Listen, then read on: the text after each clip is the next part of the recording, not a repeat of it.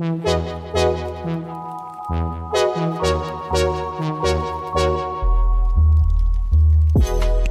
listening to Object of Sound from Sonos, the show where we bring you in tune with the music that shapes our culture. When music lives in the air, it's one thing, but when you know the undercurrents and the ideas that went into a song, when you can feel its weight, it becomes more meaningful. I'm Hanif Abdurraqib, a poet and culture critic, and I'll be your guide as we seek a deeper way of listening.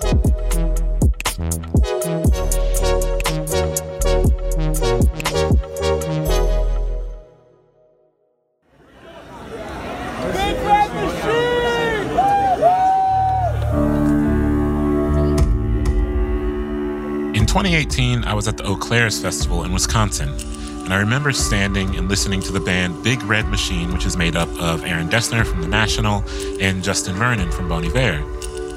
I had heard Big Red Machine before, but had never seen them live.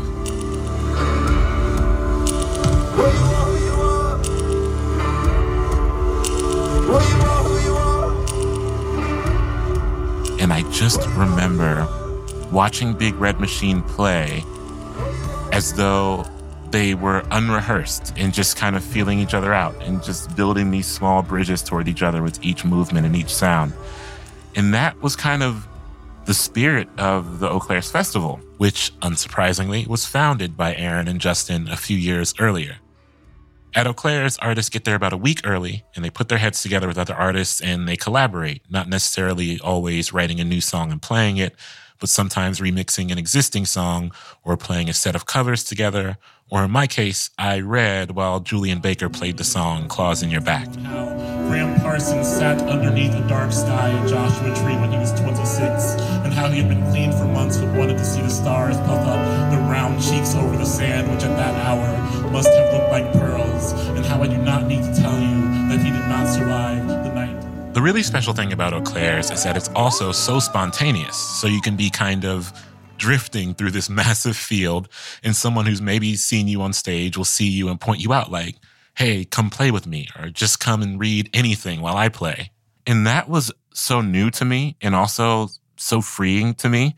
This idea of we'll figure it out as we go along actually can present a type of gentleness and a type of clarity and a type of rigorousness that perhaps writing alone or making music alone doesn't always afford itself. And I hear this type of freedom of collaboration shine through also on the latest album from Big Red Machine. How long do you think it's going to last? Was it far when you fell? Was it hard? Can you tell me? Magnolia, can you tell me? Collaboration at its best, I think, is everyone attempting to get the best out of everyone. And I say best and don't necessarily mean a finished product. I mean the highest form of freedom that can come with music making. I was worried you lost your mind, lost track of time till you came back. So today on the show, I'm excited to bring on Aaron Dessner, who is at this point one of the great collaborators of our time.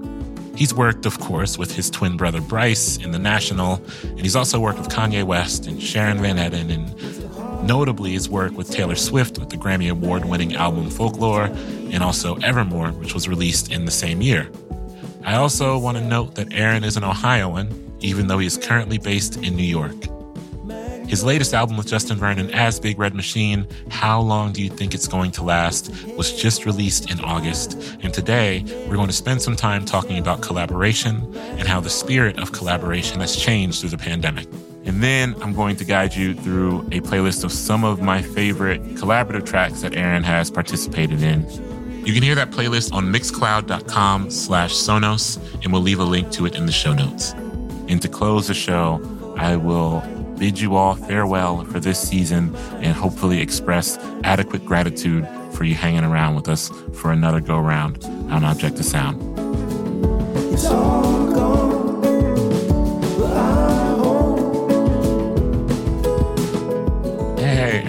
You doing? Good. How are you?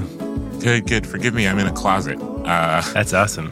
I'm on a, I'm on the road and not in my usual recording space, so you've caught me uh, in in the closet. So I was I was lucky enough to be a performer at I believe what was the last Eau Claire's festival. Oh, wow. Yeah. And what fascinated and impressed me and everything about that festival was that it was kind of built very much in the image of its creators in terms of how much it prioritized collaboration and kind of freedom for artists to fall into each other and make something happen out of that and a kind of spontaneity you know and an improvisational spirit. I won't do the big pressure ask of if Eau Claire's come back and win but i'm more kind of interested in what the impetus for it was what was what were the beginning points for it and how did you get so many people to, to buy into to such a great but somewhat challenging idea i don't think collaboration comes as easily everyone Thanks so much. I mean, that, that's amazing you were there. Um, I mean, first of all, the collaboration for me, I think it's such a natural state because I've, you know, have a twin brother who also plays music, and we grew up in the same room. And till we were 18, we shared a room, and we just basically did everything together. So it's very natural for me to write music and bounce off other, you know, like someone else. It's more natural for me to do that than to sit by myself, I guess. Although I also like do that a lot as well. But I think originally the impetus for wanting to create Eau Claire, it kind of came from other experiences that we had had. You know, Eau Claire is just a small sort of regional city in western Wisconsin, but it's like got a real hotbed of musical people there the main goal was to get people to step outside of their lane somehow or to not just do the thing that they're doing the night before in Milwaukee or the night after in Denver wherever they're going cuz that's what that is what touring musicians do. So that's why we I think have been kind of addicted to to pushing these opportunities to encourage collaboration and invite other people in and learn from them. That's the easiest way to grow well, I guess I could have said this earlier right off the gate, but I really loved the Big Red Machine record. The bell tolls noon on 12th and Vine.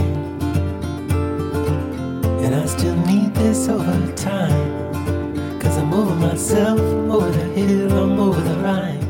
It's a record that feels and sounds like there was a lot of growth that took place, particularly on your end and your creative end. I mean, on the new single, you're singing and you're kind of out in front a bit. And so I'm I'm mostly wondering how you continue to push yourself when you have made a lot of music. What delightfully surprised me about the Big Red Machine record was that it felt like you were still kind of turning new corners. As impressive as it is, I, I'm I'm always like, gosh, like don't don't you ever get exhausted with kind of tinkering and finding the new thing?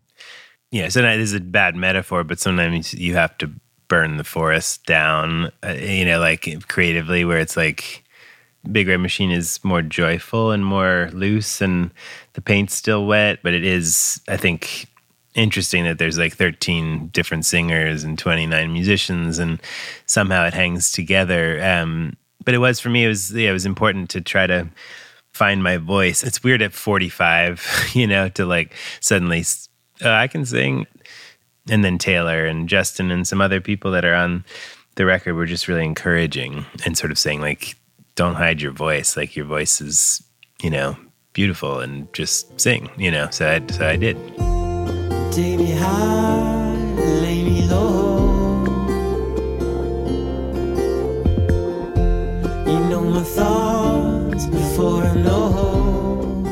So this season, I talked to a lot of folks about collaborations. Maybe no one as prolific in collaboration as you are, but one thing that I maybe haven't really got into the weeds on, like really gotten granular on, is how the state of collaboration has changed.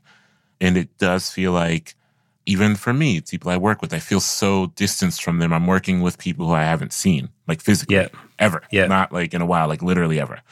And yet, I think there's a way that the work still maintains an intimacy for me. And so I'm, I'm wondering if you have any insights on how the state of collaboration musically has changed for you, if the work has remained emotionally rigorous and thoughtful, and, and how you've maintained this pace, particularly during a time when uh, it's hard to maintain anything. For some artists or a lot of artists, I think in a way there's been more time to be quietly creative. So I've found during the pandemic, the music world, the touring industry just ground to a complete halt. Now it's started back up again, but for 18 months, it, it stopped. And so for someone like me, I suddenly had a lot more time and space in my life to be creative because I have a studio at home, it was easy and I'm staring out at nature. I was lucky because I could just come out here and make stuff. And I was in this little cocoon at the time with Taylor Swift making those records, Folklore and Evermore. And then after that, Big Red Machine. But it is hard to sustain the pace.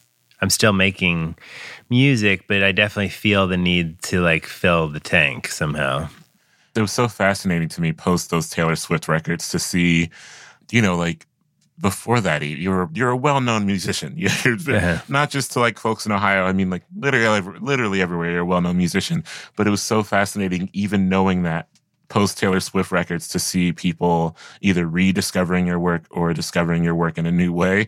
Has that been at all overwhelming for you? Has it been kind of like uh, a new rush coming from a new side perhaps of people wanting to work with you or people wanting a type of interest or investment in what you what you are capable of well, definitely there's been like Taylor has such a huge and passionate, devoted fan base, and that we went as deep as we went. Of course, a lot of her fans are interested and aware of what I'm doing.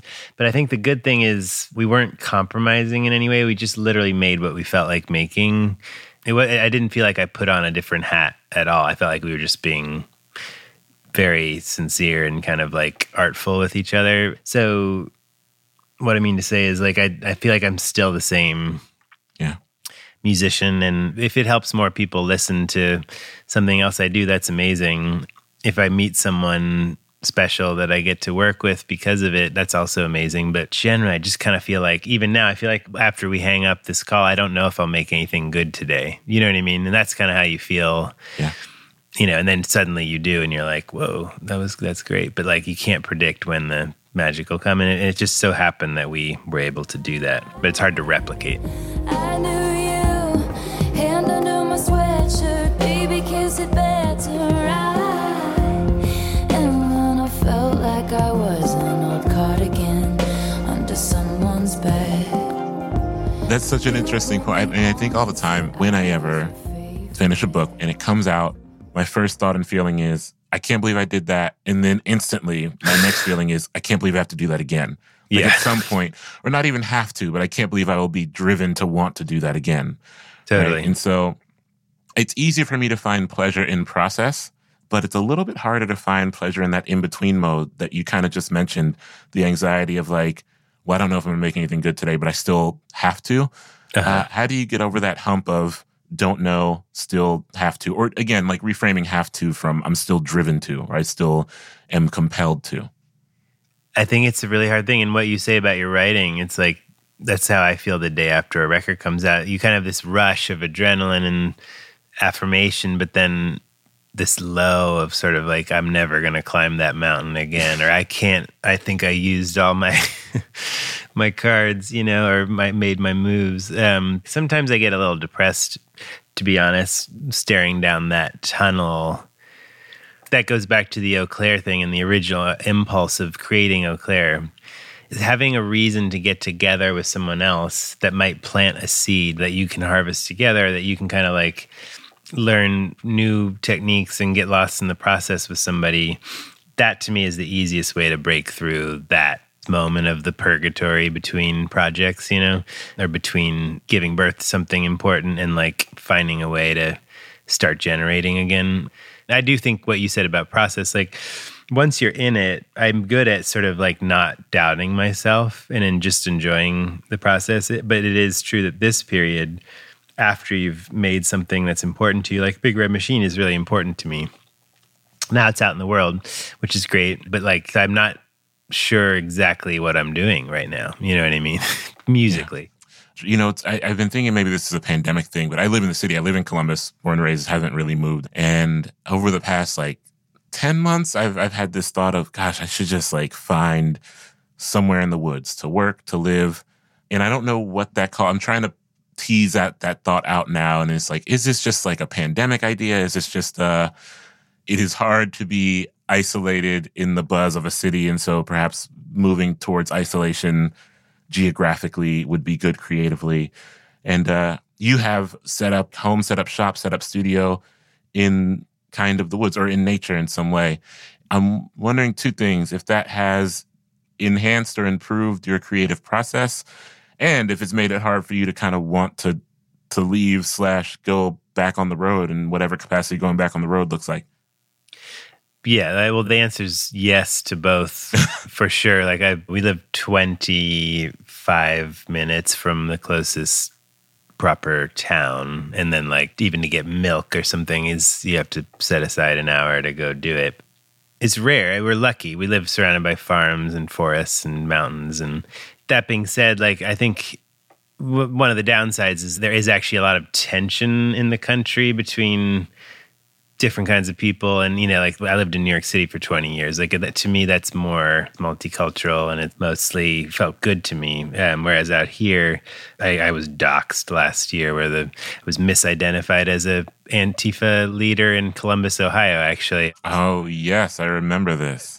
But that being said for creativity being able to listen to the birds and the wind and kind of not have distractions and for me, it's like because I grew up in suburban Ohio in the woods, and it was a similar thing where like there was nothing to do except be creative, basically, or like play one on one with my brother or something, you know. So like that's my favorite thing to do, and there's nothing else to do, so I just do it. so you're not gearing up to go on tour with the National or anyone else. Um, we are not gearing up to go on tour someday we'll gear up again. But it's been interesting. It's been the first long break in years for the band, and um, and it's a similar thing of like, can we climb the mountain of like making a special record? There's whispers of it, but it takes it'll take that like moment of the lightning coming or something where we're like, oh, there it is, you know. Um, yeah. But we'll see. The, the, gears are turning or starting to. Yeah, it's funny. In season one, I had Matt on the show, Oh, cool. Maybe I, by the time season three hits out, there'll yeah. be some movement on the on the album front. Aaron Dessner, thank you for talking to me. The Big Red Machine album is wonderful, and I've been really thankful to witness both up close and from afar your collaborative abilities and how you really string the best out of other artists. It's a generosity that I hope to carry forth in my own work, and I hope many people learn from. Thank you so much. Really a pleasure to talk to you. Big Red Machine's latest album, how Long Do You Think It's Gonna Last is out now.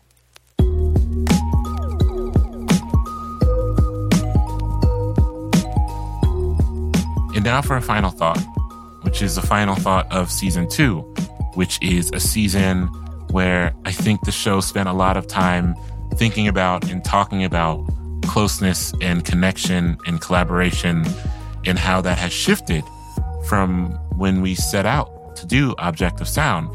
It dawns on me then that Object of Sound too is a collaborative effort, not just with the wonderful and brilliant team of producers that you hear me list off at the end of the shows, but more importantly, hopefully, the show has been a collaborative effort between you as a listener and me as someone who is just as excited as you are about music discovery and talking to artists about what moves them, what excites them, what shapes the new world they've lived in, and what might shape the world to come. On a day when I was feeling perhaps especially isolated, I got someone who emailed me and said they were so excited for the episode featuring Lucy Dacus that they invited friends over and they all listened to it together. And it was a real connecting experience for them after a long time of not seeing each other even though at the end of every show I talk about how music is a communal experience, I think I'm learning newer, different, and better ways that that is true every time I hear from someone who's listened to the show. As we kind of turn the lights out on season two, mostly I would like to express gratitude for all of you who have listened, whether or not you were there from the beginning, or if this is your very first episode and you're maybe going to walk backwards and find something else you dig. All of this has meant a lot to me and I have felt closer to a very touchable world because of people reaching out and saying they listen to the show, that they got something from the show. I can't stress enough that every episode of Object of Sound has been recorded alone in my house or candidly for this episode alone in a closet. And there's something about that that would otherwise be isolating, but it's not because of the generosity of people who listen and who share through their listening what excites them, what they love, what they would love to hear next. And my great hope is that not only is there a next, but there are many, many next ahead of this one. Be safe, be well, and who knows, maybe next time we meet each other, the world will be just a little less treacherous. You've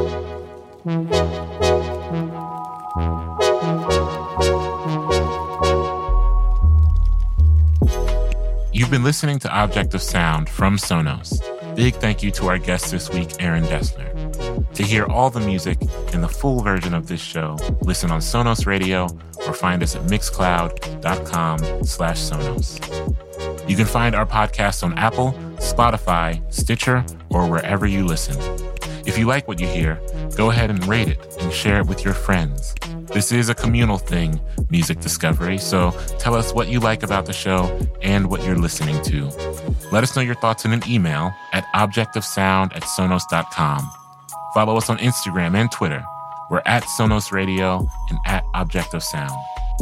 This show is produced by Work by Work. Scott Newman, Gemma Rose Brown, Mayari Sharina Ong, Kathleen Ottinger, and by me, Hanif Abdurraqib. The show is mixed by Sam Baer. Extra gratitude to Joe Dawson and Saida Blount at Sonos. I'm always talking about music online on Instagram and Twitter at Nif Muhammad. Thank you so much for listening, and thank you for being a part of the show and a part of this season.